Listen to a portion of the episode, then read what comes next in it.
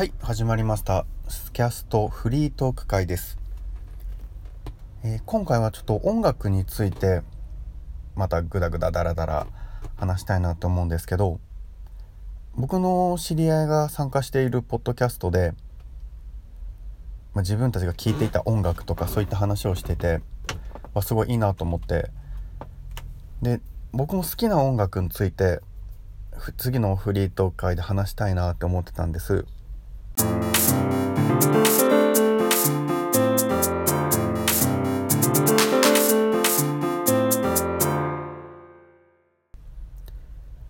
でもう小さい頃からいろんな音楽聴いてたんですけどほんと小学校中学校の頃とかってテレビであの音楽番組やっててなんかトップ10とかランキング30とかそういったもう流行りの曲ばっかり聴いてたんですけど高校生になって友人の影響もあってヒップホップにすごいハマってでその頃好きだったのはリップスライムケツメイシドラゴンアッシュとか。じゃあ高校の3年間はもうほとんどヒップホップメインで聴いてて連れとカラオケ行ってもラップばっかり歌ってて。でやっぱりバンドも好きだったんでちょこちょこは聴いてたんですけどドラゴンアッシュがラップも入ってて一応バンドっていう形になるんですかね。わあこれかっこいいなと思ってて。でその流れからあの洋楽のリンキンパークだったりあとはなんだろうちょっとだけサム41とかグリーンデーとか聞いてみたりして。でホラー映画とかも昔から好きだったんでタイトルちょっと忘れたんですけど「老人形の館」だったかな？なんか生きた人間が殺されて老人形にされるみたいなそういった感じの洋画だったんですけどそのエンディングで流れてた曲がすごいかっこよくてこれバンドだったんですけど洋楽の。マイ・ケミカル・ロマンスっていうグループで「ヘレナ」っていう曲だったんですけどまたこれ PV がすごい好きで女の人の葬式を多分教会で上げているみたいな映像が流れててでメンバーがその教会の祭壇みたいなところに立てて演奏して歌ってて。で棺が置いてあるんですけど途中曲調がガラッと変わった時にその棺から女の人がスッと起き上がってきて。で今でいうなんかこう自撮り棒で自分を撮っているような感じですかね。カメラを多分片手で掴むような形でこうどんどんどんどん迫ってくるというか。でバレエの踊りみたいな軽やかな踊りをしながら曲に合わせてどんどんどんどんこう葬儀に来ている参列者の真ん中の一番広い通路をこう踊りながらスーッとこう歩いていくような感じで曲もかっこよかったですし映像と合っててでその後すごい雨が降ってる中メンバーが棺を抱えて教会を出ていくみたいな感じなんですけど多分当時の記憶だとこの「マイ・ケミカル・ロマンス」はなんか死後の世界をテーマにしてたりとか「ウェルカム・トゥ・ブラック・パレード」だったかな？なんか死後の世界をイメージした PV と曲とこれも結構かっこいいんですけどそういった感じがちょっとホラー好きとバンド好きにバシッときて結構聴いてたりしましたね。で高校卒業ぐらいだったかな。その頃にインディーズパンク日本のにもすごいハマって10フィートとかいろいろ聞いてたんですけどある時あのエルレガーデンに出会って初めて聴いた曲は「ミッシング」っていうバラードだったんですけどまたこのボーカルの人が確か帰国子女だったかなと思うんですけど英語も上手で英語の曲もあったり日本語と英語の混ざってる曲もあったりこれもすごいかっこよかったんですよ。でもうエルレガーデンとにかく CD 買いまくってで DVD も買ってでライブ映像とか見てたらボーカルの人が MC で、まあ、なんかこういい曲作ろう作ろうって頑張っててとかこうそういう語ってるとこもすごいなんかもうこう雷が落ちたような衝撃を受けて。なんで高校の時実はあのヒップホップばっか聴いてたんですけど実はギターも買ってほんと趣味程度で一人でやってたんですけどでそこから同じくギタードラムギタードラムかな？うん。やってた友達ができてで一緒に、まあ、バンドってほどじゃないけど「お前ベースやってや」って。で一緒にエルレガーデンとかあとモンパチすごい流行ったと思うんですけどその連れの家で一緒に演奏したりとかしてまあの頃はすごい楽しかったですね。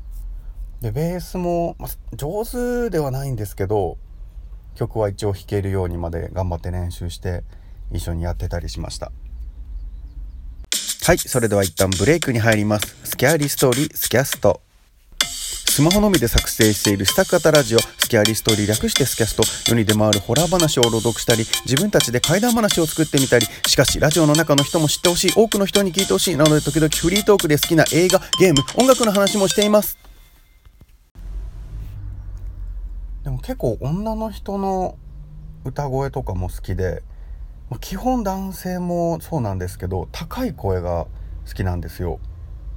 でカラオケ行って練習したりとかちょっとずつこう高い子が出るようになったりしてなんか歌って気持ちいいというか。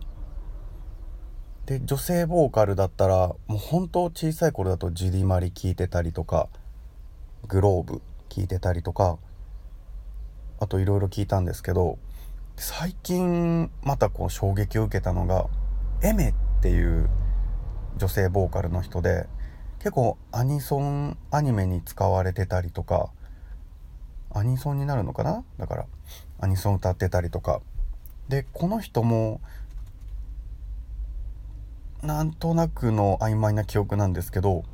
確かあの喉の治療か何かであの声を出さない治療法みたいなのを行っててで今のちょっと独特な声になって治療完了せずそのままの今の声で歌手活動されてる方でで初めはあの顔も出してなくてで「ミュージックステーション」とかに確か一度出たんですけどちょっとずつ顔とかも出すようになってであのラッドウィンプスの野田洋次郎かなボーカルのあの人やあとワンオクもプロデュースとかして楽曲提供してエメが歌ってたりなんか独特な世界観というかちょっとオーケストラチックなところもあってすごい好きですね。でもバンドもそうなんですけどあのバイオリンとかああいうオーケストラが入った曲バラードとかもうすごいドンピシャなんですよ。グッとくるというか。だから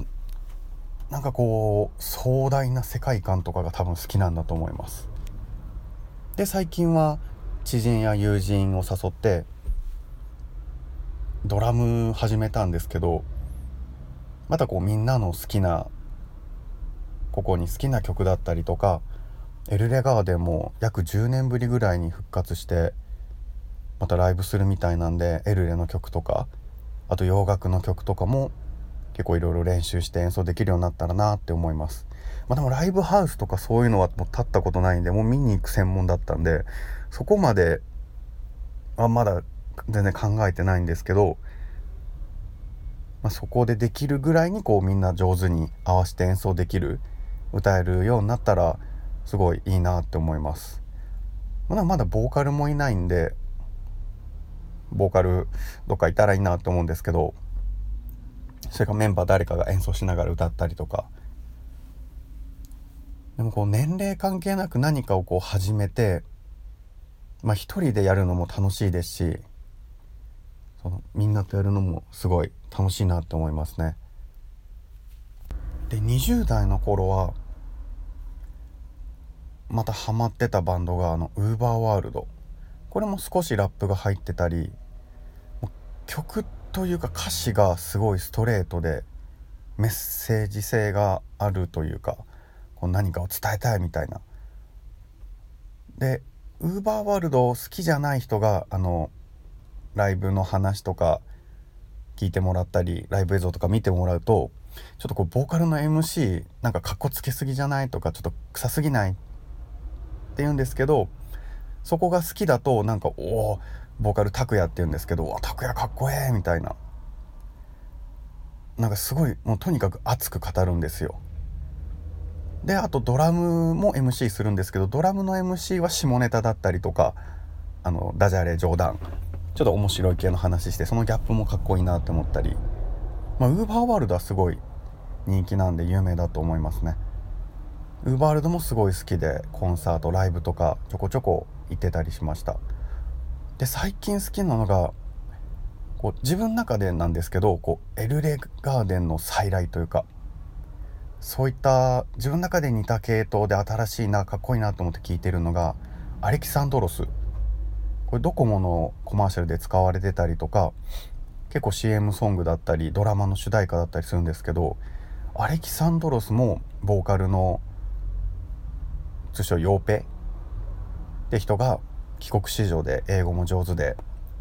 でまたこの英語の歌詞の曲もかっこいいですしでまたバラードがすごいしっとりしてて幻想的というか。